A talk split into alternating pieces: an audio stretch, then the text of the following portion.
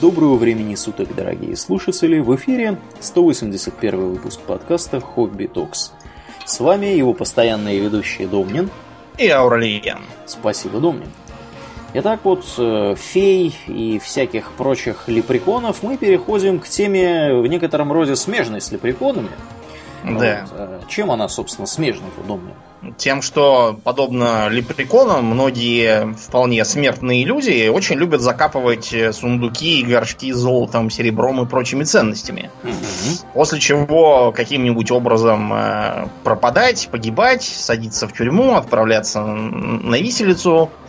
Вот, и оставлять сокровища бесхозными, а значит ждущими смелых кладоискателей.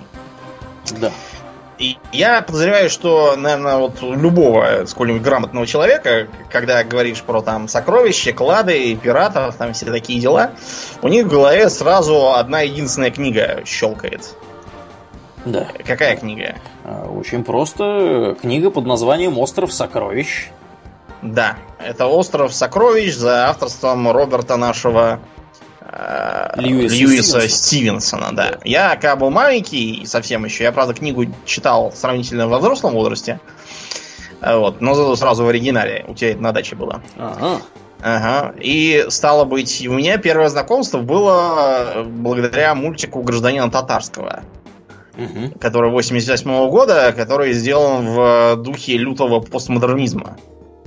И всячески пародирует там много чего, начиная там от Э, популярных тогда боевиков и про кунг-фу, и про всяких там Рэмбо с пулеметами, и, в общем, много чего.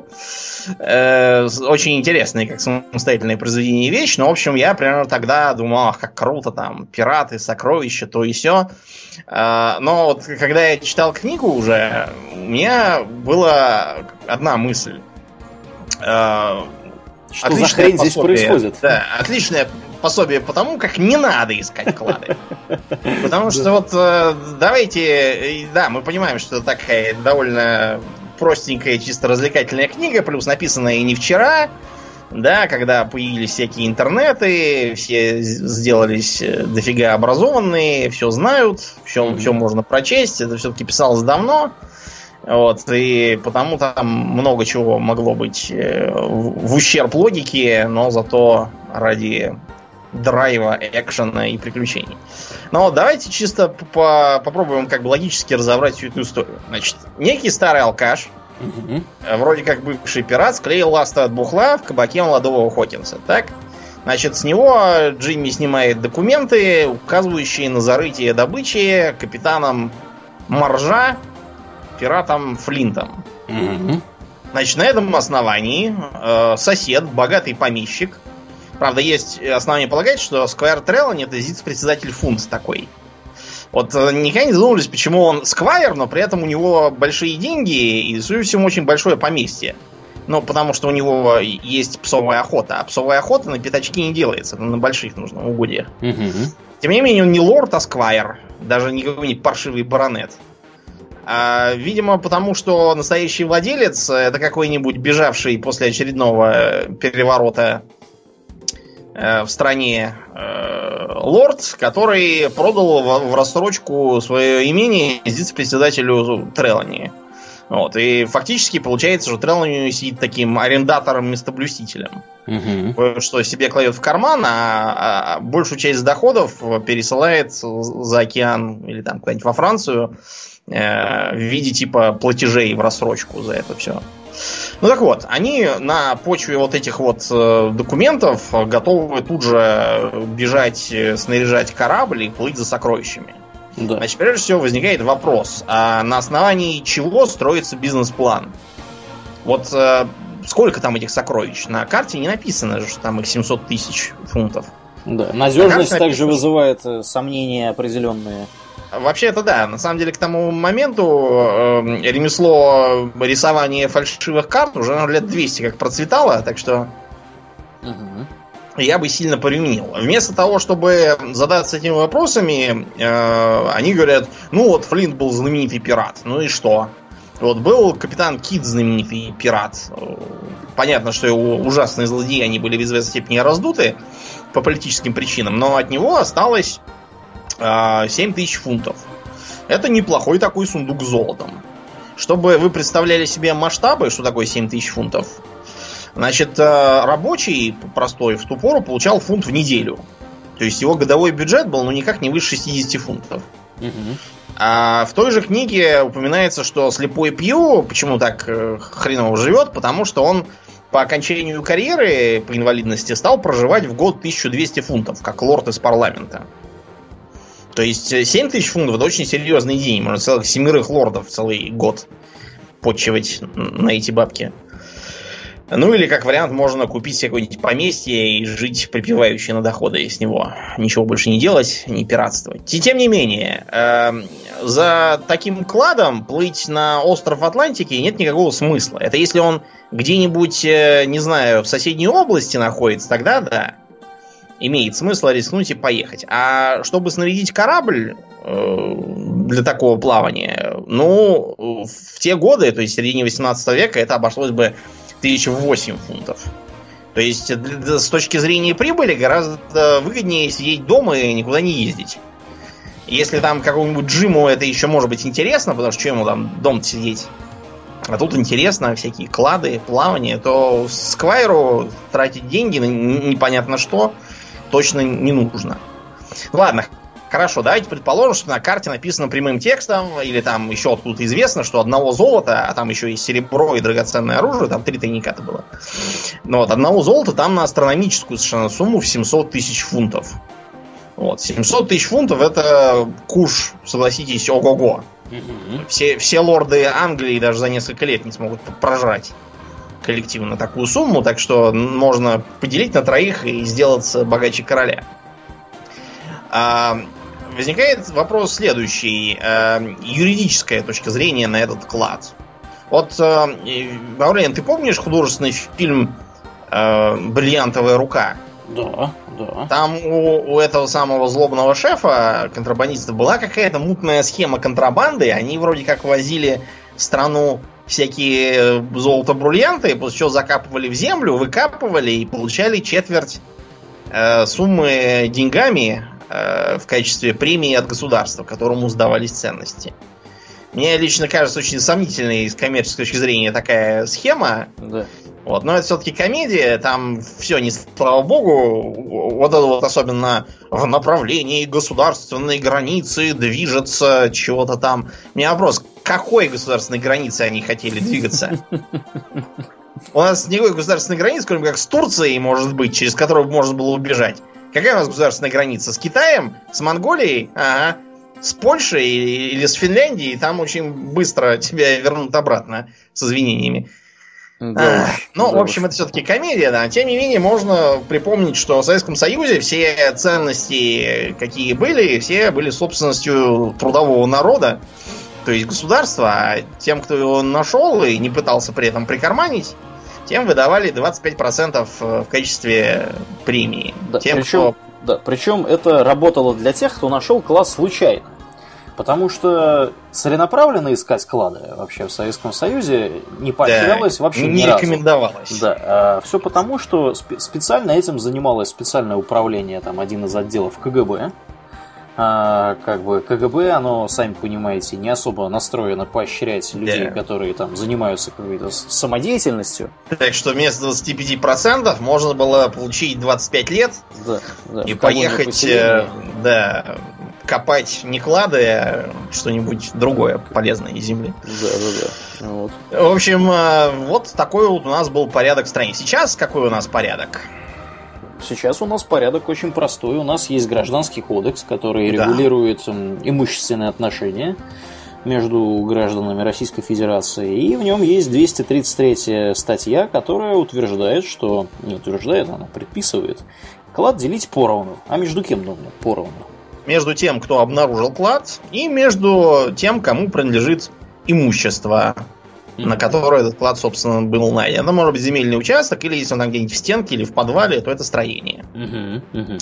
Если, разумеется, они до этого не заключили отдельный договор, что, допустим, э, там 70% тому, кто нашел, и только 30% тому, кто владелец. Или там наоборот как-нибудь. Ну да, но это если, а вот люди, если... Да, если да. люди знают, так сказать, что, что искать и где искать. То есть Как бы обычно, обычно же, когда кто-то случайно находит, он никаких договор, договоров, понятно, не заключает. Да.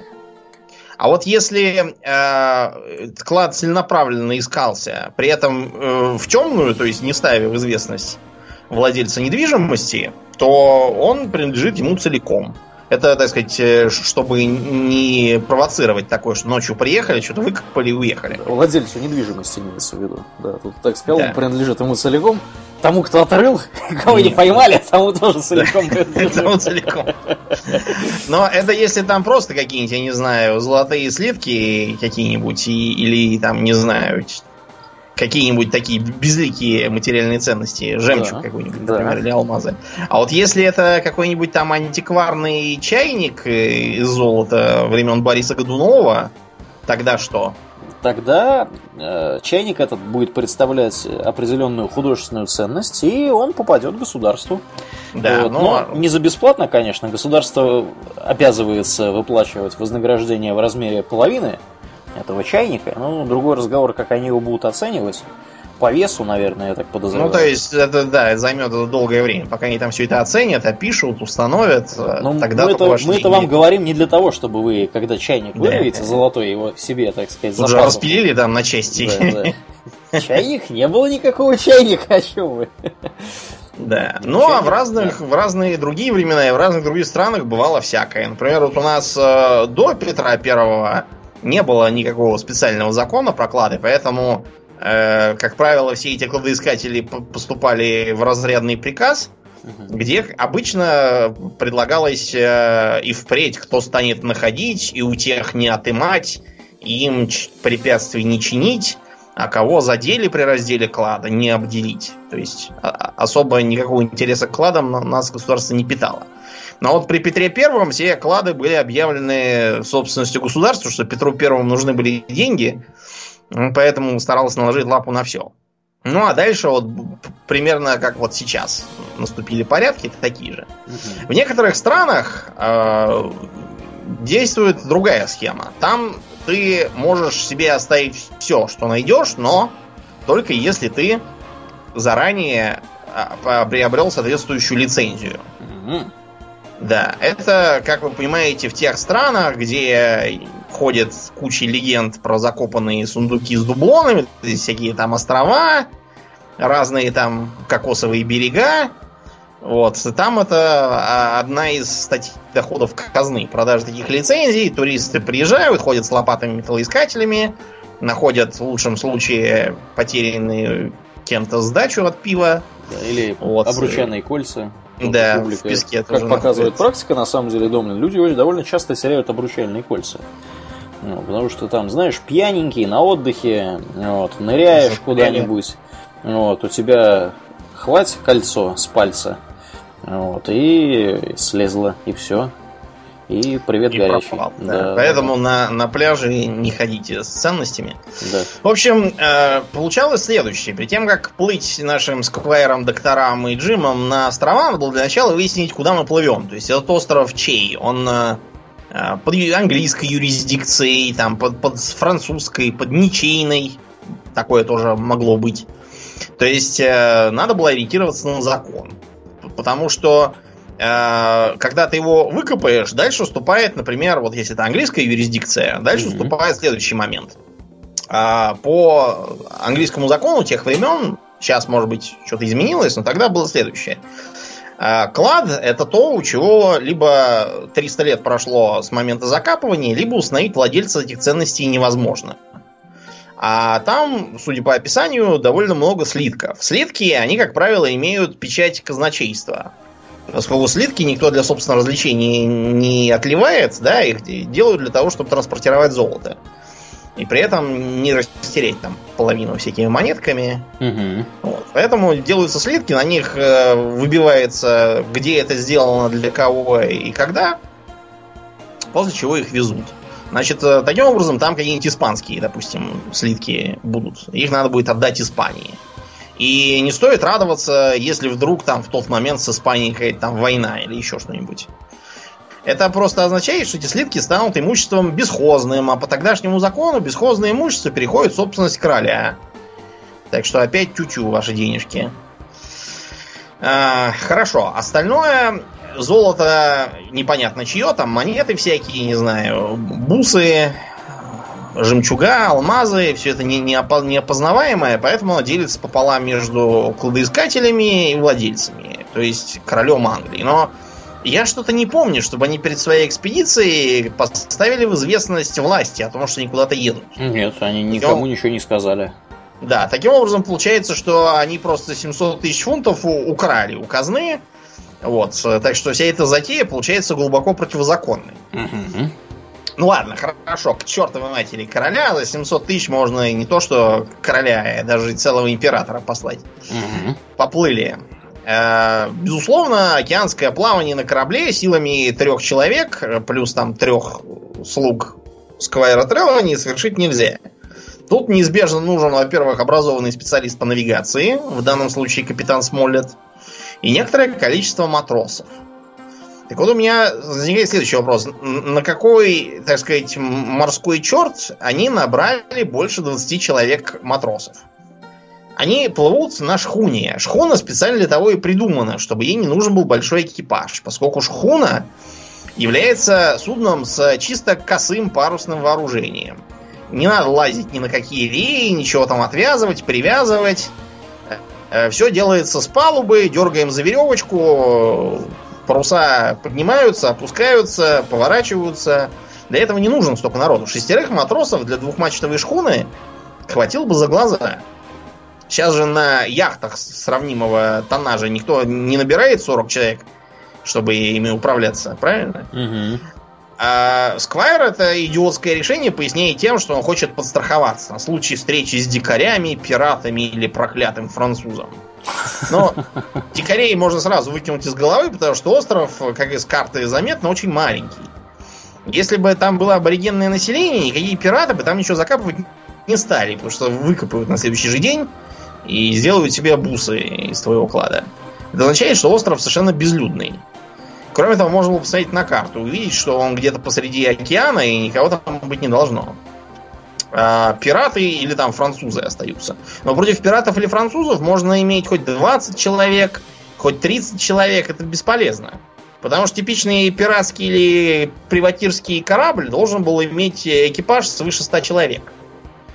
Ибо основной задачей были А. Абордажи, для чего нужен численный перевес, и Б. Высадка на захваченные суда призовой команды которая поведет его в порт для оценки адмиралтейством и прочих дел, которые а, от приватиров требуются. Эм, так что там можно было что 20 иметь, что 5 матросов, один черт. Это не поможет. Абсолютно. Э, почему я так прицепился к числу матросов? Потому что мало того, что три десятка человек на борту создают ненужную тесноту, они еще очень сильно повышают риски всей операции. То есть план у них, похоже, был следующий. А, приплываем к острову, а, по карте находим клад, матросы погрузили его в трюм, плывем обратно в Бристоль, прощаемся с капитаном команды, везем золото в подвалы усадьбы Сквайра, делим на троих. Э, все. Ты как в этом плане не наблюдаешь никаких изъянов? Да, вот ты знаешь, я начинаю наблюдать изъяны на моменте, когда они выкапывают клад, и э, как бы матросы при всем при этом, что они вообще с этого имеют? Они... зарплату в один фунт в неделю там или сколько да, они получали? 700, сколько мы говорили? Тысяч, Тысяч фунтов. фунтов да. да. Как бы, ну, взвесим, да? Один фунт в неделю, 700 тысяч фунтов. 700 тысяч фунтов, один фунт в неделю. Я думаю, очевидно, да, что произойдет. Да, что как-то как перевешивает лад. Причем, а, ладно, давайте предположим, что мы живем в каком-то идеальном мире, угу. где все эти матросы поголовно пуритански честные, набожные бессеребренники. Но предположим так, да. Значит, через неделю после возвращения весь Бристоль будет знать, какое интересное плавание совершила шхуна Испаньола на один остров, и сколько денег она оттуда притащила для вполне конкретного сквайра и конкретного доктора. Угу. Вот. Э, просто потому, что, ну, как бы надо же рассказать матросские байки в кабаке за стаканом рому. Да, вот или... это все и пойдет гулять в народ. Или проститутки. При случае. Да. Пос- похвастать. После этого за двумя джентльменами приедут, начнут задавать разные вопросы. Угу. И все неудобные. По результатам, Да. И по результатам этих вопросов очень легко можно повязать себе пеньковый галстук на шею. Вариант номер два. Чтобы, э, э, так сказать, матросам было не обидно, выдаем им каждому премию, допустим, не знаю, фунтов в 500 там, или даже в 1000. От 700 тысяч на 20 человек не убудет. Э, дальше будет следующее. Моряки пойдут этими деньгами сорить, очень быстро привлекут внимание чиновников и правоохранителей, опять начнется следствие, опять заканчивается тем же самым. Угу. Э, ну и вариант, который на самом деле предполагал Сильвер, они выкупают сокровища, после чего погрузят на корабль и поплывут где-то до Пассата. Значит, дальше всех этих товарищей выкидываем за борт и по Пассату плывем в сторону Карибского моря, где все это пилится и все расходятся по домам. А там уже можно залечь на дно. Э, Все это сорвалось только потому, что Джим якобы что-то там подслушал. Вот опять же этот момент, где значит, у них э, бочка яблок на палубе, откуда этот самый Джим все подслушал. Они отплывали в марте. Каких яблок они нашли в Англии целыми бочками в марте месяце, я не знаю. И кроме того, кто это вдруг стал ставить э, бочки с яблоками, тем более уже почти пустые, на палубу шхуны, чтобы она прокинулась и кого-нибудь зашибла? На палубе ничего такого стоять не должно. Если что-то стоит, его надо фиксировать. Гвоздями или канатами. Да, канатами, да. Поэтому на палубе стараются ничего не держать. Никакой надобности держать бочку именно на палубе, чтобы там, не знаю, у нее вода попала и все сгнило, не было. Поставили бы ее где-нибудь, не знаю, в кубрике там, в помещениях под палубой, был бы гораздо Прохладнее, где яблоки да. не нагреваются, опять же. Да, но, да, не будем, короче, придираться к книге, там, потому что всякого маразма тьма, например, э, написано, что на корабле была медная девятифунтовка, вертлюжная пушка. Значит, э, тут надо что-то одно. Либо это вертлюжная пушка, то есть маленькая такая совсем, которая на э, вращаемой турельке такой стоит и стреляет только картечью, чтобы поддерживать своих при абордаже. Ну или при бунте команды в них шандарахнуть. А, либо она 9-фунтовка. Потому что 9-фунтовка это здоровенная пушка. Ну, вот, которая вертлюжной быть не может. Требует нормального абсолютно э, лафета. А, а потом, чтобы зарядить, э, Израиль Хэндс катит ядро по палубе. То есть, то ли у него, может быть, радикулит был, он не мог нормально носить 9-фунтовое ядро, а 9-фунтовое она выглядит как мячик детский. То есть меньше, чем футбольный мяч. Что там, что, зачем это надо катить, я не знаю. У них какие-то, видимо, три пушки были. То есть одна вертлюжная, другая девятифунтовка, а третья там какая-то, видимо, осадная мортира, с которой ядра надо там чуть ли не в пятером толкать плечом. Да. В общем, ну, книжка все-таки развлекательная, так что искать клады вот так, как они там это делали, не надо. Если бы пираты очень удобно не восстали, после чего их всех порешили, осталось как раз вполне контролируемое количество участников этого дела. Да.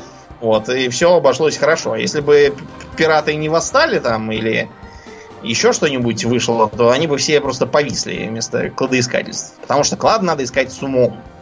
Мы вам сегодня расскажем про э, известные клады.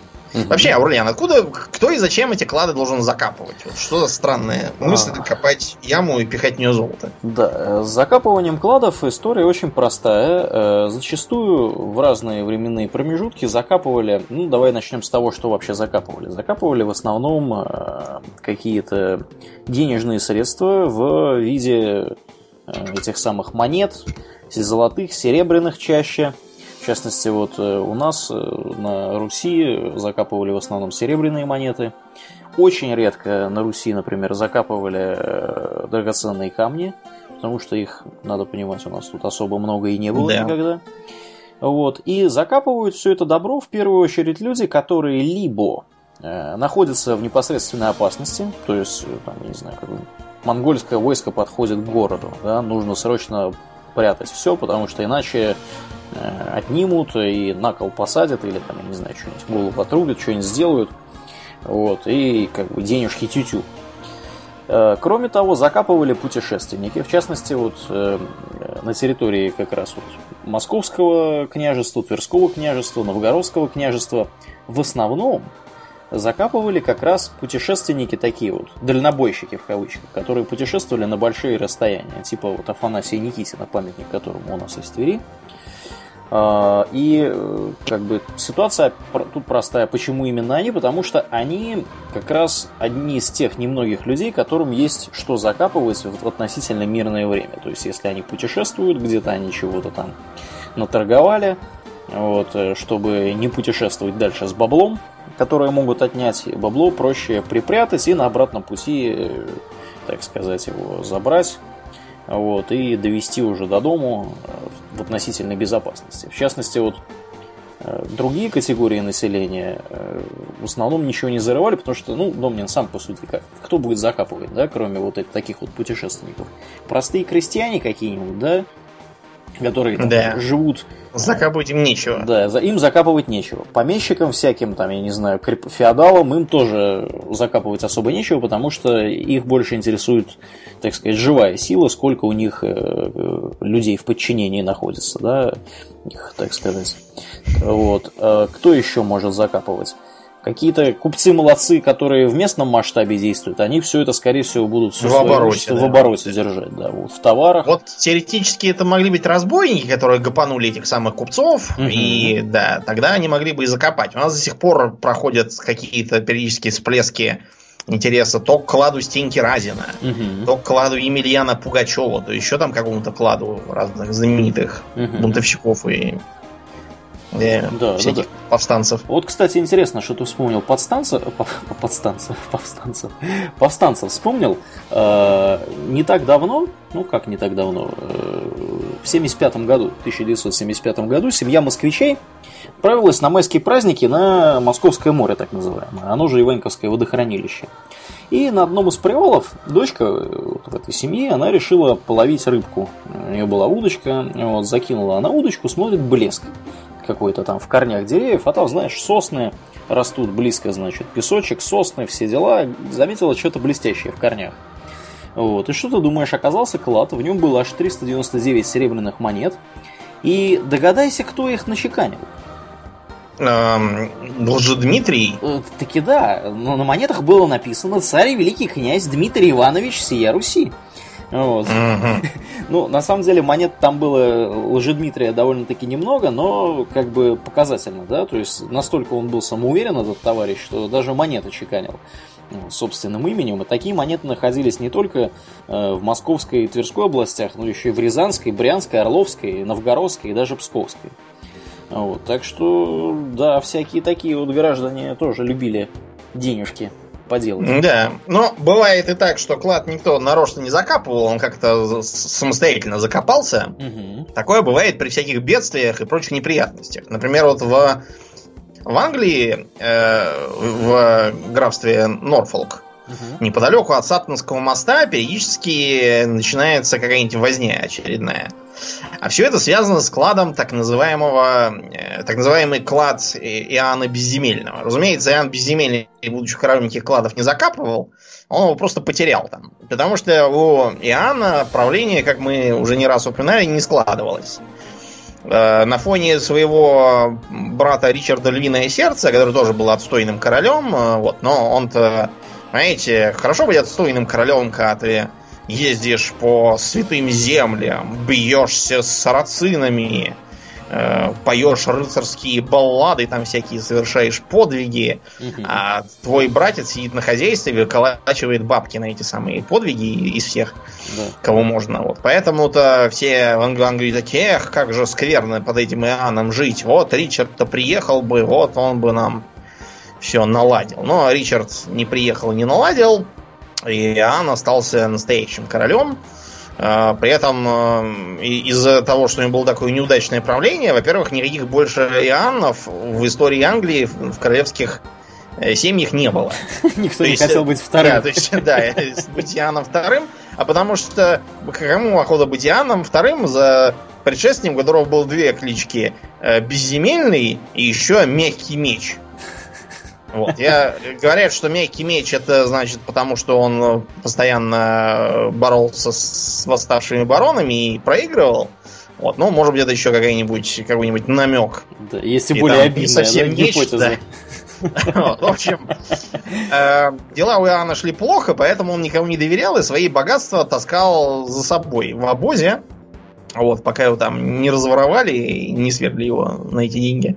И э, вот как раз проезжая по Норфолкским болотам, э, он этот, это золото потерял там, потому что начались ливни, э, все раскисло, и э, повозки, и кони, и люди все стали увязать Э, в этой самой топи натуральной. Вот, э, пришлось все бросить и убегать. Э, после того, как вода схлынула, Иоанн пытался искать потерянные богатства, но там ничего кроме ровного слоя черного ила, нанесенного водой, не было, и, и, так сказать, до горизонта. Так что Иоанн от таких вестей слег и помер. Вот так вот. Там затонуло где-то на 70 миллионов сегодняшних долларов, потому Ого. что там всякие драгоценные камни, какие-то мечи там, какой-то меч Тристрама, видимо, в честь Тристрама из легенды о короле Артуре назван. Или в честь, честь Тристрама из Дьявола. Из Дьявола, да, какого-нибудь. Я думаю, что скорее это наоборот. Но, в ну общем, ну, да. с тех пор, поскольку Ил дело плодородное, там понастроили ферм, угу. и Э, поэтому их владельцы периодически с вилами и лопатами гоняют с участков каких-то очередных жуликов, которые пытаются копаться и пока так ничего и не накопали. Вот знаешь, вот есть домен экотуризм, да, когда люди там приезжают клубнику собирать там или грядки пропалывать. А можно организовать вот такой вот кладотуризм, который приезжаешь искать клад, и на безземельного с вилами ходишь за небольшие а... деньги такой, такой туризм как бы есть. Вот, например, Коста-Рика довольно здорово развернулась. Да. Несмотря на то, что самой Коста-Рике ничего вроде как не закопано, зато у Коста-Рики э, есть юрисдикция над островом Кокос. Ого! Да, или просто кокосовым островом. Мы про него как-то раз упоминали, но это там было как-то про пиратов, а не про клады. Значит, остров Кокос известен э, еще с пиратской эпохи, там много кто тусовался.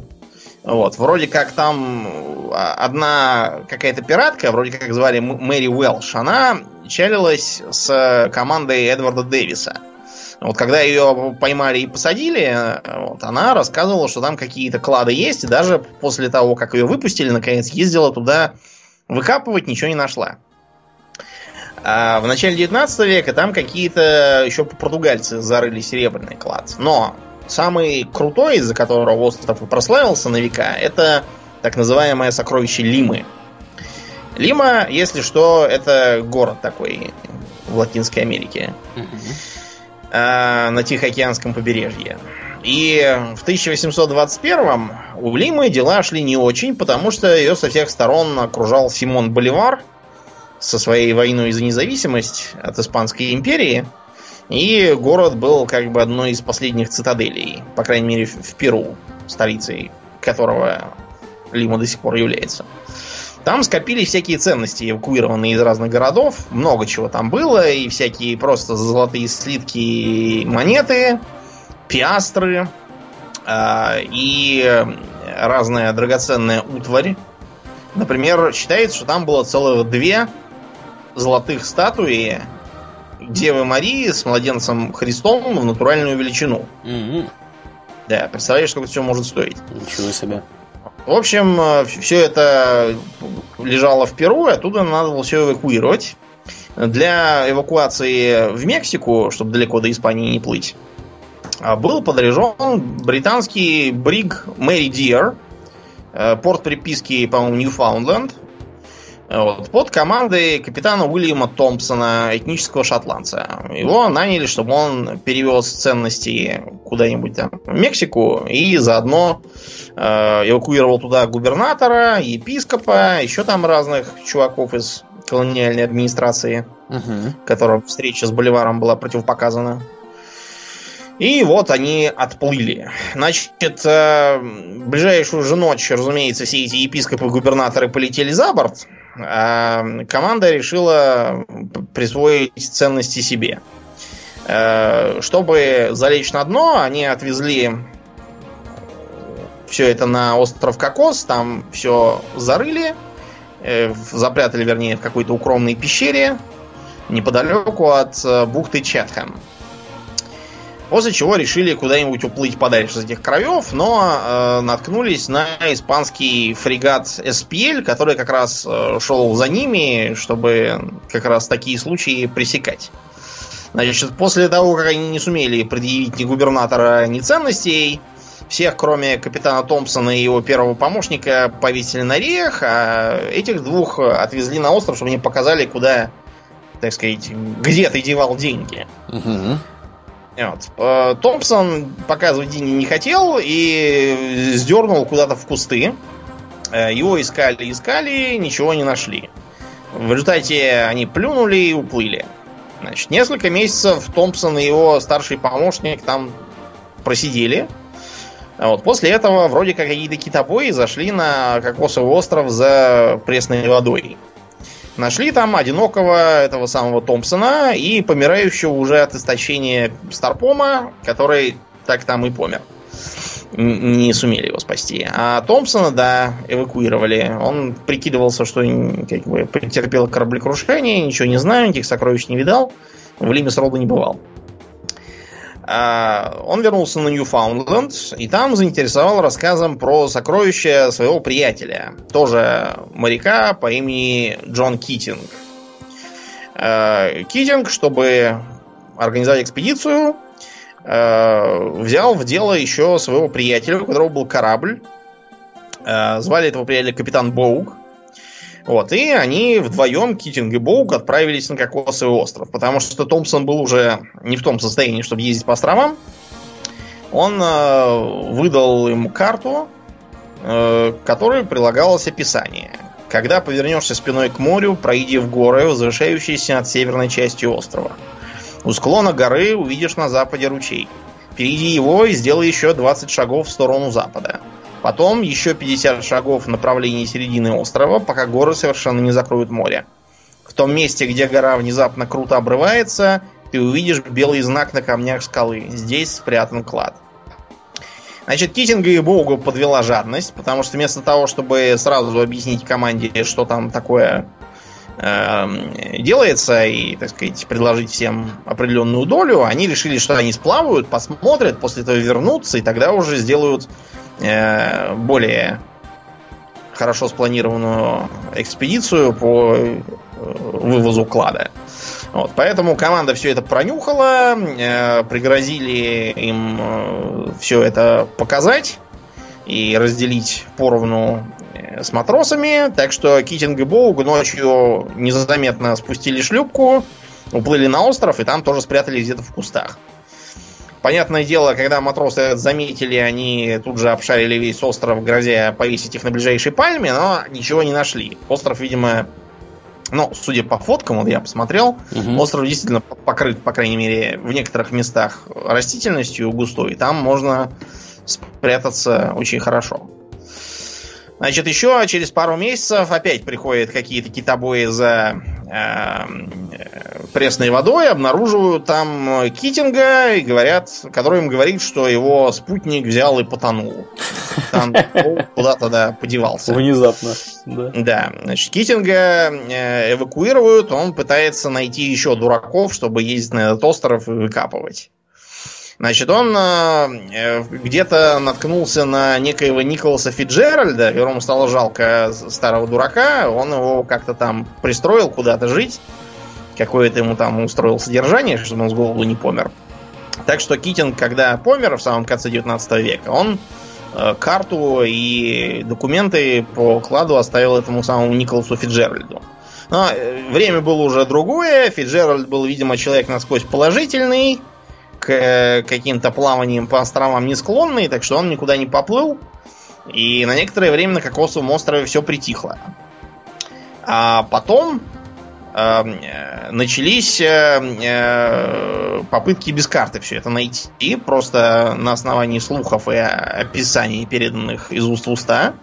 Туда, например, отправлялась э, экспедиция э, каких-то Уэлшей, мужа и жены.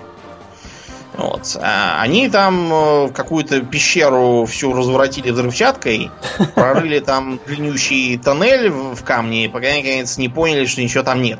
Получилось пилите, Шура, пилите, они золотые. Э, кладоискатели с горяча хотели было этих волошей линчевать, вот, но э, те как-то их упросили не убивать их и отвезти куда-нибудь э, да. к цивилизации. Вот. Ну и потом туда кто только не приезжал. Самым знаменитым был, наверное, немец по фамилии Гислер. А я только а, что искал то же самое? То же самое искал, он просто познакомился с каким-то наследником этого Фиджеральда, у которого осталась карта и который не, не пользовался. Вот его внук, вот, вроде как э, рассказал, что что-то там такое у него осталось из документов, и э, Гислер поплыл искать э, на Кокосовый остров карту. Значит, ничего они там не нашли. Э, ну, то есть нашли разное. Нашли, например, э, какой-то знак на дереве с дуплом, а рядом с ним э, заржавленный шест с крюком на конце. И этим шестом можно было как раз достать до дна дуплистого дерева. Но там, опять же, ничего не нашлось. Видимо, все уже утащили раньше времени.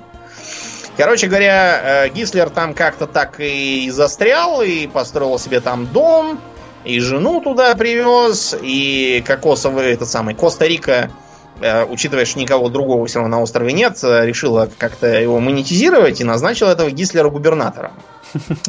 Вот, соответственно, чтобы он смотрел за тем, кто туда ездит, и брал с них деньги за это, которые частично передавал в казну. Так что Гислер, в общем, видимо, решил, что как там американцы любят подводить и только что настоящее сокровище всегда было в моем сердце. Ну, согласись, хорошо иметь собственный остров-то да. на ровном месте. Да, да. В общем, много туда ездил, и даже один раз кое-что нашли. Нашли, правда, не клад Лимы, вот, а нашли клад серебряных монет э, Бенито Бонито. Вот. Э, что-то там они все-таки извлекли, и сколько из этих денег э, попало в Коста-Рику, а сколько утащили с собой кладоискатели, не говорится по понятным причинам. Никто не хочет это рассказывать. Э, в процессе много кто свернул шею в погоне за богатством. Угу.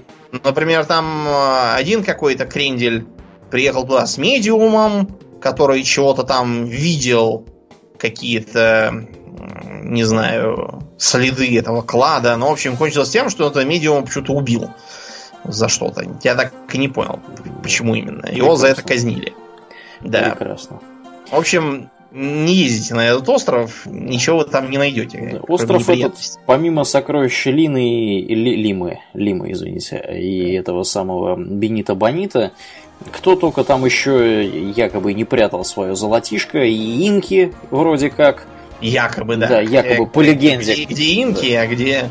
По легенде, когда разграбил Писар э, столицу инков, вот, значит, при, привели ему к нему самого главного инка, вот, а он взял, знаешь, так вот, кукурузных, э, горсть кукурузных вот этих вот семян, одно протягивает я, ему. Я должен сказать, горсть кукурузных хлопьев, а он какие хрена хлопья Нет, вот это вот кукурузная вот эта вот дольку. Семен, да. Зер, зернышко говорит, это вот то, что вы у нас нашли, а все остальное это вот то, что у нас осталось, и вот мы вроде как везде все попрятали. Ну, ну в общем, они недалеки от истины, потому что э, когда испанцы наступали на инские владения, последний город, который оставался в руках индейцев, это э, Вилькабамбу, уже на границе с Бразилией. Угу. Так вот, когда его все-таки взяли, оказалось, что там почему-то ничего нет. Хотя предполагалось, что все сокровища они свезли туда. Поэтому э, был сделан логический вывод, что на самом деле есть какой-то еще город, еще дальше, видимо, на восток, совсем в Бразилии, угу. куда все, собственно, и увезли. Э, считается, что этот город называется Пайтити, это как бы тайная столица инков. Э, доводов не так уж много в эту пользу. Если честно, два. Первое. 1600 э, годом помечен доклад, э, лежащий в ватиканских архивах, где как раз про вот этот самый Пайтити содержится донесение. Видимо, Ватикан хотел послать туда на разведку миссионеров, чтобы угу. прощупать тему и самим наложить лапу, но там, видимо, стало не до того, и про Пайтити про эту забыли. А кроме того, недавно, лет где-то 7 назад, э, спутниковые карты бразильских джунглей обновляли. Угу. И как раз на границе с Перу нашли что-то вроде следов древнего города. О, как? Вот. Но пока что туда никто не ездил, потому что это все-таки дикая Амазония. Пока туда доедешь, сломаешь руки и ноги себе. Этим сокровищем будешь не рад. Да, да. Также Генри Морган якобы про, пла, э, прятал, я уж совсем сегодня заговариваюсь, прятал там свое золотишко, которое он отнимал непосильным трудом у испанцев. А как мы знаем, Генри Морган это товарищ, который скрупулезно платил положенную часть добычи английскому королю Карлу II, за что, собственно, он и был вроде бы как произведен в рыцаре. В губернаторы, да, да даже, да, даже генерал вице-губернатором, точнее, он Ямайки был назначен, да. Вот. И есть такая легенда, согласно которой кто-то настучал на Моргана, что он мол, не все деньги, так сказать, доли Я тебе скажу, кто настучал. Настучали те, кто с ним ходили на Панаму. Да, сволочи и гады настучали. Да. Понятно, кто настучали. Вот. И Карлу настучали, что вот, мол, у него там еще куча золота бриллиантов награблено, а он с них вам ничего не платит, любезный король. Вот, Карл вызвал его в Лондон, этого Моргана, и говорит, как же так, любезный Генри, где, где деньги? Вот. Но, как гласит та же самая легенда, Морган якобы сумел предоставить королю исчерпывающие доказательства того, что на него поклеп какой-то вот возводят. Да. Вот. Так что неизвестно, действительно, он там деньги человек. или нет. Да. Ты да. упомянул медиума. Вот у меня есть э, э, небольшая история про то, как медиумы ищут клады. Вообще, на самом деле, с медиумами медиумы достаточно часто фигурируют в историях про какие-либо клады, и они фигурируют еще и потому, как что... и вообще всякие жулики и шарлатаны. Да, да, да, да, да. Они фигурируют еще и потому, что э, практически о любом кладе ходят байки, что о любом таком легендарном кладе ходят байки, что он там заклят на него наложено проклятие или там какие-нибудь, я не знаю, заговор какой-нибудь над ним произошел. Призраки, да. Призраки его охраняют. Проклятое золото. Да, да, да. И если кто-то вдруг его отроет, кто кому клад этот не принадлежит, то того постигнет э, страшная смерть. Как, ну, в частности, вот, типичный пример это сокровища всех египетских да, фараонов. проклятие фараона и проклятые археологи все помирают.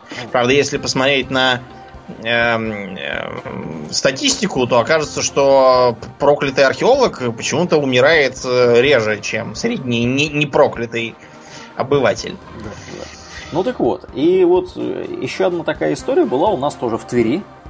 Я тут все про Тверь сегодня буду рассказывать. И история там следующая. Значит, жила-была тетка экстрасенс, и примерно лет 6 назад, году это в 2010-м, ей, наконец, ее допекло. Она до этого, значит, 15 лет видела э, во сне там или в видении, или еще где такую картину. Представь себе дом мне, картина маслом. Закопченные лица татаро-монголов, вторгшихся, значит, на, на Русь, плывут там, не знаю, идут по какому-то там замерзшему озеру и скидывают туда несметные богатства, тонны золотых монет, значит, э, прорубили прорубь и куда-то в прорубь, э, так сказать, выкинули и спрятали. И, мол, якобы все это находится неподалеку от Осташковский район Тверской области, неподалеку от озера Селигер. Вот. И Значит, эта самая тетка и 15 лет видела эти картины, естественно, я захотела обнаружить. И вот в 2010 году она организовала поисковую экспедицию такую. Вот, наняли они водолаза, поехали туда. Для вам, для понимания, да, что такое озеро Селигер. Озеро Селигер это огромное озеро в Тверской области. Вокруг него чертовы туча других озер. Часть из них сообщаются с Селигером, часть не сообщаются. Ну, там э, целая такая водная система. Вот. И Действительно, есть легенда, согласно которой э, хан Баты якобы спрятал там золото. То есть ясновидящая как бы она не на пустом месте все это придумала. Есть такая вот легенда. Да, прочла это в Speed Info. Да, в Speed Info писали, что в 1237 году, когда хан Батый, собственно, шел на Новгород и остановился, как мы уже упоминали в этом подкасте, в одном из предыдущих выпусков, Он остановился, потому что, ну, как бы уже как провизия заканчивалась для лошадей, а сами понимаете, зимой, поскольку монголы, они зимой приезжали к нам. Да. Вот, э, зимой как бы трудно найти где-то э, огромное количество еды для лошадей. Монголы решили повернуть назад. Думают, ну что нам на этот Новгород тут осталось идти всего ничего. Через, через годик, через два придем, и Новгород захватим, и золотишко, не золотишко, серебришко, которое мы тут награбили в окрестных землях, э, так сказать, заберем. Давайте его спрячем. Не вести же назад целый обоз тут всего этого золота. И вроде как спрятали, вроде как действительно в озеро. Вот. И, значит, это вот э, ясновидящее отправилось искать. Э, наняли водолаза, э, нашли озеро. Э, то есть каким-то образом они выбрали из, из множества озер Э, вот это вот самое озеро, как бы байка, опять же, легенда ходила э, такого характера, что озеро, в котором Баты все это прятал, оно было выбрано не случайно. А оно находилось э, выше уровня озера Селигер, которое было рядом от вот этого вот озера. И как бы выше оно было аж на 14 метров. То есть, как бы кидаем серебро в это самое озеро, потом возвращаемся, прокапываем небольшую такой вот, небольшой канальчик, благо народу у нас много, опять же у нас тут захвачено публики много. Вот, выкопают быстро. Вода уходит в Селигер, 14 метров разница, вода моментально уходит. Вот, мы такие все классные, по сухому забираем наше серебро и едем, едем дальше. Вот. Ну, тут есть, конечно, нюанс. Дело в том, что никакого озера с таким перепадом в уровне воды, естественно, вокруг Селигера mm, нету. Максимум, что там есть, это один метр. Вот. И, в общем, в итоге искали они, искали вроде бы как нашли какую-то какую-то, Домнин, магнитную аномалию. Знаешь, да. когда много металла в одном месте, и там, значит, магнитная аномалия. Ну, как бы история Там вся по это... пьяни да. утопили УАЗик, да, рыбаки. Может, кстати, такое быть. А дело в том, что как бы места довольно глухие. То есть они и сейчас-то довольно глухие, там, вокруг Селигера. А тогда тем более. А тогда тем более, да, 700 лет назад или сколько это было? Вот, даже больше, чем 700. 750 места вообще были как бы безлюдные, там прячь где угодно, даже не обязательно, я думаю, в озеро было это все так сказать, скидывать. Можно было где-нибудь в лесу закопать, и проблем было бы меньше. В общем, водолаз поработал, вроде бы как нашел какую-то там, значит, какую-то то ли холм, то ли гряду, и все. И как бы история это заглохла. Вот. Об этом написали там в газете, опять же, я не знаю, Speed Info какой-нибудь. Вот. И дальше уже повествование идет от лица другого персонажа, который эту историю прочитал, проникся, и через некоторое время, собственно, отправился туда. Э, ему удалось найти водолаза, который принимал участие в этом погружении. Оказалось, что там э, как бы э, озеро совершенно небольшое, как бы стало понятно, что это было за озеро. Вот, поработали они, я так понимаю, что товарищ, который вот это вот все писал э, и рассказывал в интернетах, он как бы профессиональный, так сказать, искатель. Рассказчик в интернетах? Да, мало того, что профессиональный рассказчик в интернетах, но еще и профессиональный иска... Иска... искатель всякого добра. Вот, э, кладоискатель такой вот. Потому что у него там было оборудование специальное, он ходил по этому озеру зимой, вот, э, ходил, бродил, Э, как-то там его какими-то, значит, э, инструментами сканировал, о чем мы, кстати, сейчас тоже поговорим, как вообще ищем все эти клады. И, в общем, что ты думаешь, Домнин, нашел он что-нибудь там? Нашел прорубь, который потонул?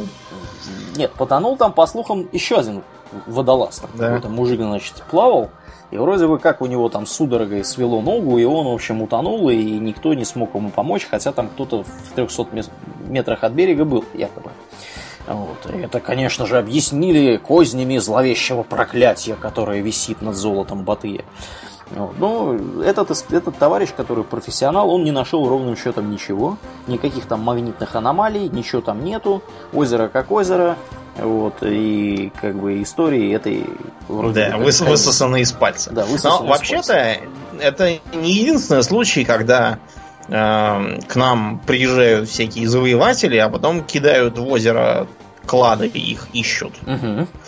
Дело в том, что в Австрии есть такое озеро Топлиц, 100 да. километров от Зальцбурга. То есть в нем что-то а... утопло, да, в этом озере Значит, Топлиц? Э, считается, да, что немцы в 45 году, когда уже им был полный капут, Вот. Они э, там утопили какие-то сундуки с сокровищами. Потому что там у них как раз была э, база для испытаний всякого перспективного морского вооружения. Угу. То есть это такой довольно закрытый был район. Угу. Туда даже до сих пор нет нормальной дороги. Только пешком можно Ровно как. попасть. Да. Ну, в общем, э, и сразу как война кончилась, э, тут же народ побежал туда нырять и пытаться вынуть э, золото Третьего рейха.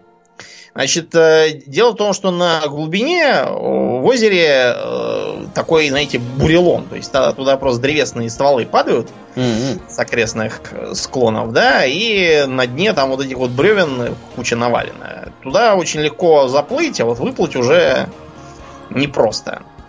Короче, а, к 60-м годам туда было решено отправить профессиональных водолазов, и они, действительно, обыскав изрядную часть дна, подняли на поверхность два больших сундука.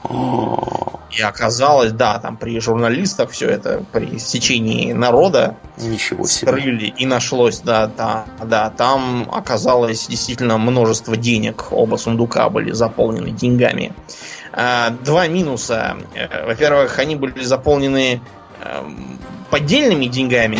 А во-вторых, оказалось, что это просто Гитлер хотел британские фунты стерлингов старые подделать и э, подрывать так экономику Британии, наводнив их фальшивками. Чтобы там все стало дорого, инфляция и все, все дела. Значит, э, разумеется, никого ничему это не научило. Вот, и туда продолжали нырять всякие э, любители сокровищ и, и больше не всплывать. Так что э, вообще-то правительство Австрии ныне запретило всякие ныряния в этот самый топлец. Э, был, правда, еще один случай, когда туда, даже не один, а несколько случаев, когда все-таки давали разрешение. Например, в 1984 году туда мини-субмарину погружал какой-то немецкий биолог, который сказал, что ищет э, редкого глубоководного червя. Как это ни, как ни странно, он действительно нашел редкого глубоководного червя и больше нифига. Вот. А э, недавно, в начале нулевых, туда какие-то американцы тоже погружались и нашли тоже сундук. Значит, и когда его подняли и открыли, они обнаружили, что там куча крышек от пивных бутылок, и записка «Извините, в другой раз». Это, похоже, какие-то местные шутники решили закинуть. Вот, так что, да, с озерами и завоевателями там все трудно. Угу. Аурлиен, ну вот все-таки, если бы, если что-то там сканировать, то чем, чем, собственно, нам вооружиться придется, чтобы достать клад? Да, ну если мы не будем брать э, сложный случай, когда мы ищем клад где-нибудь в озере, да, где нужно какое-то, видимо, я не знаю, гидроакустическое оборудование или черт знает что, э, если мы ищем клад на каком-нибудь так сказать, э, сухопутном месте, нам нужен, наверное, металлоискатель, правда? Да. Для того, очевидно. чтобы, так сказать, металл это искать. Потому что мы, Золото, серебро, да. да. Интересуемся металлами. Кроме того, нам Домнин нужна будет лопата. Э, как минимум. Причем да. лопата у нас публика тут э, есть такие специальные товарищи, которые, значит, э, копают всякие артефакты времен Второй мировой войны. У них, знаешь, считается крутым, ну, я не знаю, насколько у них считается крутым, но среди некоторых из них считается крутым, значит, откопать эту малую как она называется э, правильным образом. Я знаю, что ты всегда Лопатка не любишь. малая пехотная? Да, вот эту вот малую лопатку пехотную отрыть и копать уже дальше этой пехотной лопаткой. Но, как показывает практика, что-либо копать, кроме э, собственного такого вот небольшого да. окопчика, этой лопаткой очень неудобно. Да. да, она не предназначена для этого абсолютно. Поэтому публика, которая такая профессиональная, она начинает рыть э, какой-нибудь телескопической лопатой, так называемым, я не знаю, фискарь. Вот, и, значит, ищут, обычно как бы это выглядит следующим образом. Там один идет с металлоискателем, второй с лопатой. Как только что-то нашли, это начинает, значит, рыть. Вот, э, такие вот, такие вот товарищи. Да, да. В общем, э, бывает, что даже этого не хватает, и приходится применять сразу взрывчатку. Даже так. Значит, ну, был, да, такой случай. Значит, э, один охотник и его жена, она, видимо, не хотела его отпускать одного, потому что знала, что он пьянь. Вот, он шел э, с ней, выслеживая подстреленного оленя, убежавшего. Угу. И э, обнаружили на горе, куда как раз забрались, чтобы посмотреть, некую э, пещерку, в которой внезапно обнаружились какие-то статуэтки, какие-то старые пергаменты, седла и даже золотые слитки, покрытые, правда, такой пылью, что они приняли за какие-то бруски железа.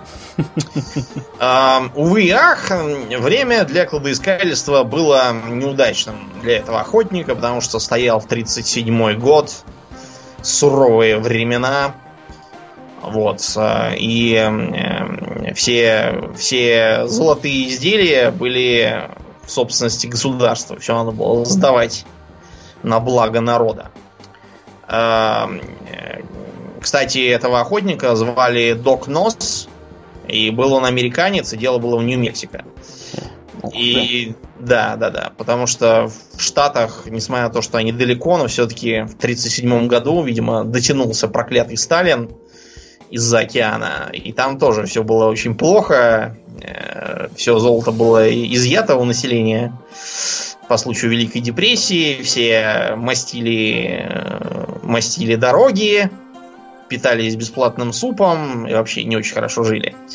Так что, э, что мог сделать этот самый нос? Он мог продать все на черный рынок.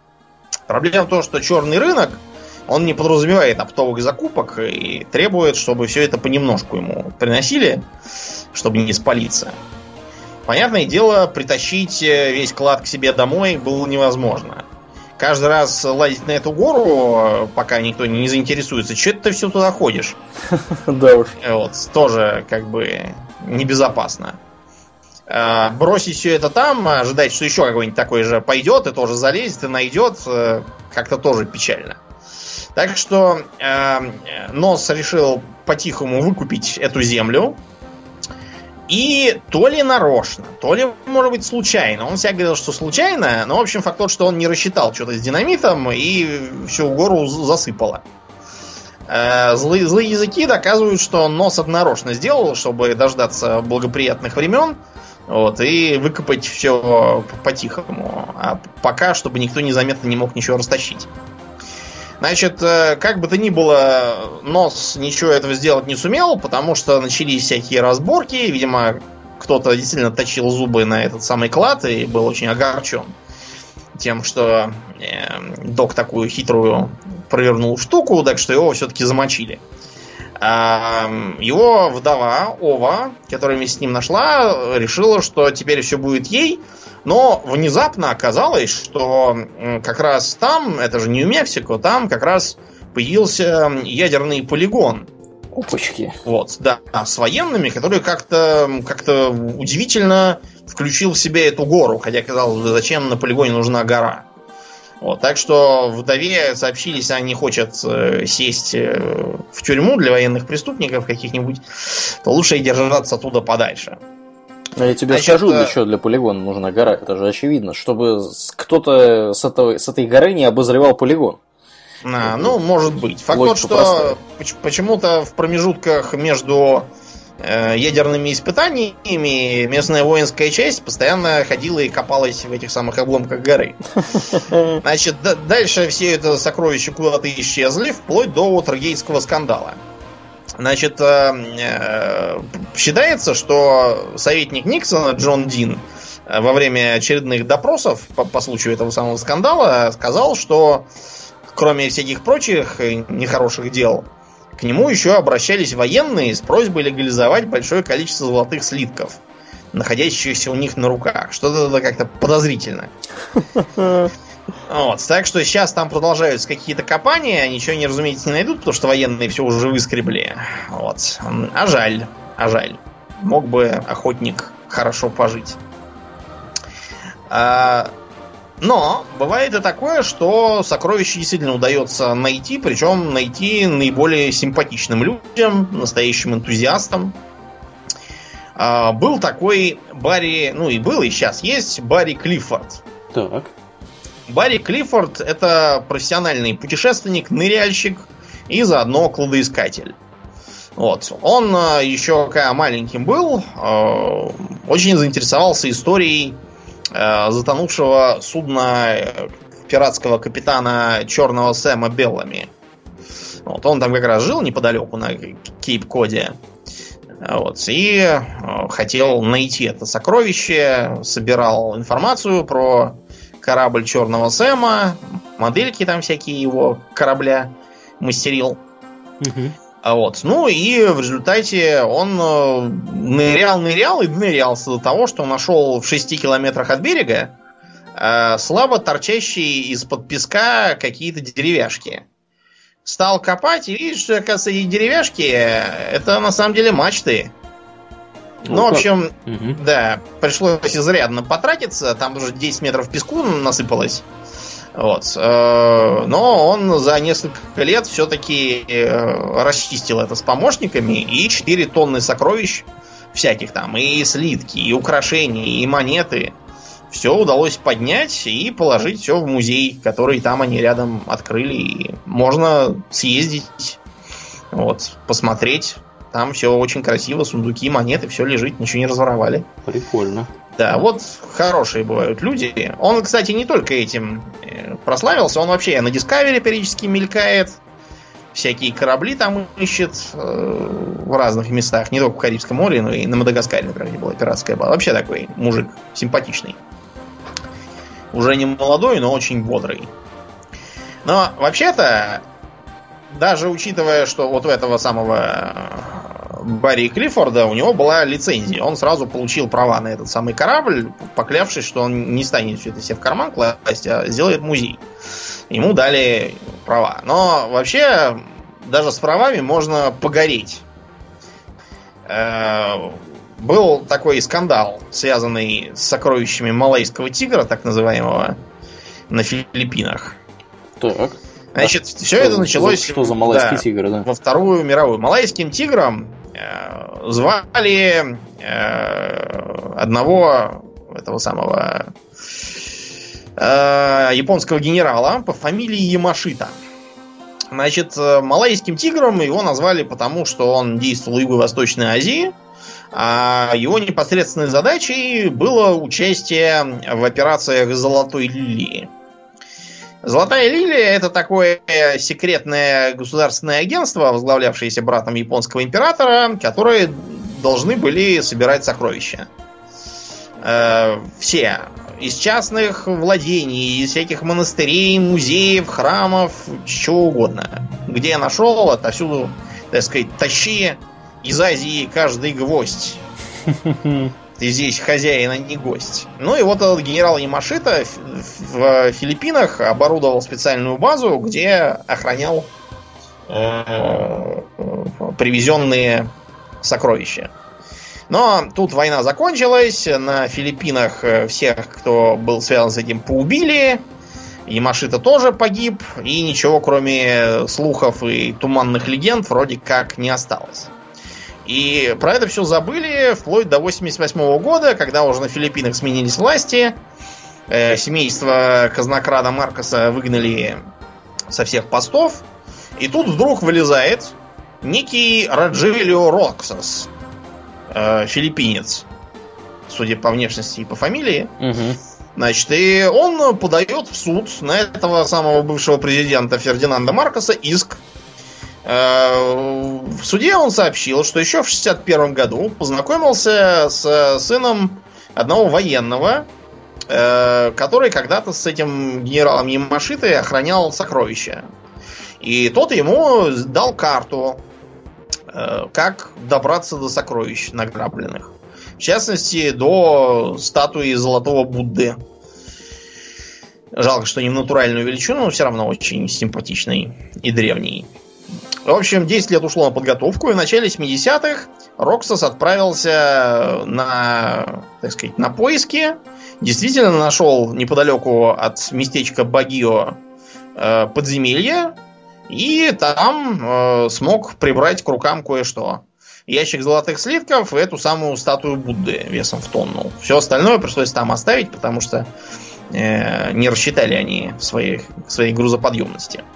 Значит, несмотря на то, что экспедиция была вполне официальной, и у него было разрешение, следующие 10 лет э, до конца 80-х Роксос провел в Кутузке э, у местной госбезопасности, где э, у него постоянно велся диалог в стиле «Где карта, Билли? Нам нужна карта!» В общем, Маркос, видимо, от жадности решил, что о, все-таки нашел, ну-ка, несите все сюда. Короче говоря, после того, как э, иск был подан и было проведено расследование, действительно суд признал, что с этим Роксосом как-то нехорошо поступили, что сокровище, по сути, принадлежит э, как бы, и, как, как бы ему, и заставил семью Маркоса заплатить 13 миллиардов долларов денег за это семье Раджелио. К сожалению... Американских долларов? Да, американских. А каких еще? Долларов островов Кука? Мало ли. Зимбабвийских долларов. 13, 13 бумажек тебе выдадут, да, за да, которые да. можно Триллионы. купить коробок спичек, да. И все. Скажут, у нас только триллион, сдачи, сдачи нет. Да. Ну, в общем, к сожалению, сам Роксос э, как раз э, в ходе всех этих разбирательств помер видимо, от последствий сидения в кутузках. Вот, и не очень, не очень понятно, что стало с сокровищами. Может быть, они все еще там, и можно отправиться и их вынуть. После чего тоже сесть на 10 лет и отказываться говорить, где там чего. Где карта Билли, да. Да, да. Вот, так что будьте аккуратны с этим кладоискательством. Там вполне можно кончить как слепой пью какой-нибудь или Билли Бонс. Дело это небезопасное абсолютно. Я уж говорю о том, что экспедиции предполагаются в разные дикие места, где очень легко подцепить какую-нибудь там желтую лихорадку, или быть съеденным тигром, или еще там кем-нибудь таким же. Или местными жителями дикими. Вот. Так что да. лучше, лучше зарабатывайте деньги чем-нибудь более традиционным. Угу. Не, не требующим раскопок. Да, да, да. Ну и помимо лихорадок и всякого такого, э, у нас же как бы широко распространено копание всяческих артефактов Второй мировой Чё? войны.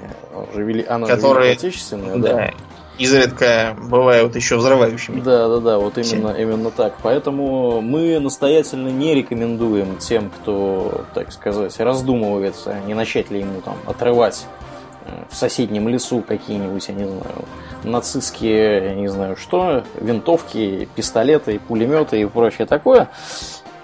Подумайте не даже не дважды и не трижды, а побольше раз, потому что известны истории, когда люди находили всяческие взрывоопасные хрени, и при попытке извлечь их из земли они взрывались и отрывали и руки, и ноги. Вот, да. Всякое такое. Это, кстати, был популярный мотив еще в советской юношеской литературе. Был такой писатель Эмиль Офин. Вот. У него, например, был бзик. У многих почему-то детско-юношеских писателей есть бзик, который из каждой из книги в книгу у них кочует. Угу. Без этого. Вот у этого Офина был бзик на том, что если ты нашел что-то опасное, то надо обязательно сесть там сиднем и сидеть, и ждать, пока кто-нибудь еще придет, и послать его там за специалистами. Mm-hmm. Того, как бы, факта, что, скорее всего, никто никуда не придет, надо самому за пять минут сбегать и привести. Почему-то там как-то не догадывались персонажи. Ну вот один из них, а, он хотел найти металлолом, чтобы там прославиться как сборщик металлолома. И действительно нашел металлолом в виде авиабомбы э, немецкой. И решил, надо посмотреть, что там внутри. Вон, какой, какой-то у него на носу пупырышек, надо его сковырнуть. И хотел стукнуть по нему лопаткой, но промазал. Вот, к сожалению, а то бы он взорвался, потому что это взрыватель у бомбы там. Вот, и избавил бы нас от его присутствия на страницах. Ну, он такой, о мага, это же бомба. Надо, надо сидеть и ждать, пока кто-нибудь придет. А то может кто-нибудь забрести и, допустим, забредет корова, но, ребят, эм, люди эм, действительно могут забрести, увидеть бомбу и решить стучать по ней лопатой. Э, с дебила все останется, но коровы обычно такой тупостью не страдают. Корова идет туда, где есть трава. А прыгать в ямы с бомбами коровы обычно как-то не склонны. Вот. Ну и, в общем, так он там сидел до ночи, пока наконец за ним не пришли поисковые партии его искать. Вот. И все такое. Да. Так что вообще с черной археологией будьте это, держитесь от нее подальше, потому что мало того, что вы можете встрять с законом в проблемы, вот, вас это как бы еще не жалко, а вы можете нанести серьезный ущерб археологическим ценностям. Вот этот Генри Шлиман, который выкопал Трою. Ага. Он, он же что сделал? Он, короче, пришел на этот холм и стал копать прямо в, в, насквозь. Прокопал насквозь три города, остановился на том, который он принял за Трою, причем это была не та Троя, которую он искал, он до нее не докопал, по-моему. Вот, и много чего в процессе уничтожил. Вообще, археология, она не очень похожа на э, деятельность э, Индианы Джонса. Потому что, судя по кино, археологи э, бегают по каким-то храмам, жмут какие-то кнопки, открываются каменные двери, там змеи, какие-то ловушки, все рушится, и надо, э, используя кнут как э, трос, э, перепрыгивать через пропасти и убегать, утащив там какую-нибудь ценность, а все остальное так и завалив там попусту. Да. На самом деле, нормальные археологи выглядят несколько не так. Они выглядят как сидение в большой яме посреди степи и метение веничком черепков. Потому что только таким образом можно обеспечить их э, целостность и сохранность. И попадание их в музей для изучения культурного, они непонятно куда. Не будьте как Индиана Джонс и э, аккуратно относитесь к нашей истории. Ну, достаточно проклады. Будем заканчивать. На этой оптимистической ноте. А, мы поздравляем всех наших слушателей с наступающим Новым Годом, который у нас будет буквально, я так думаю, что завтра. А, и э, желаем всем успехов и прочего благополучия в новом году. Продолжайте слушать нас. Мы постараемся развлекать вас и дальше. А, из э, наших нововведений в новом году, скорее всего, мы сделаем, даже не скорее всего, мы точно сделаем, обновим наш сайт. Э, нас станет удобнее слушать с сайта, нас э, станет удобнее искать по темам на сайте, потому что сейчас это просто один огромный здоровенный лист, там никаких нет тегов, ничего нету. Вот, и обнаружить что-либо можно только, я не знаю, поиском в браузере. Мы, скорее всего, эту ситуацию улучшим.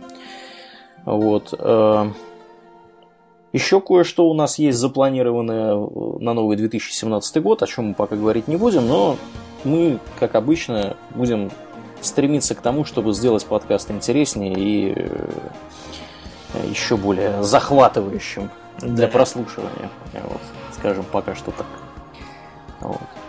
Ну что, заканчиваем. Да, сегодня, давай да? заканчиваем, переходим после шоу. После шоу, да. Я напоминаю, что вы слушали 181 выпуск подкаста Хобби Токс, а с вами были его постоянные ведущие Домнин и Аурельян. Спасибо, Домнин. Всего хорошего, друзья. Пока.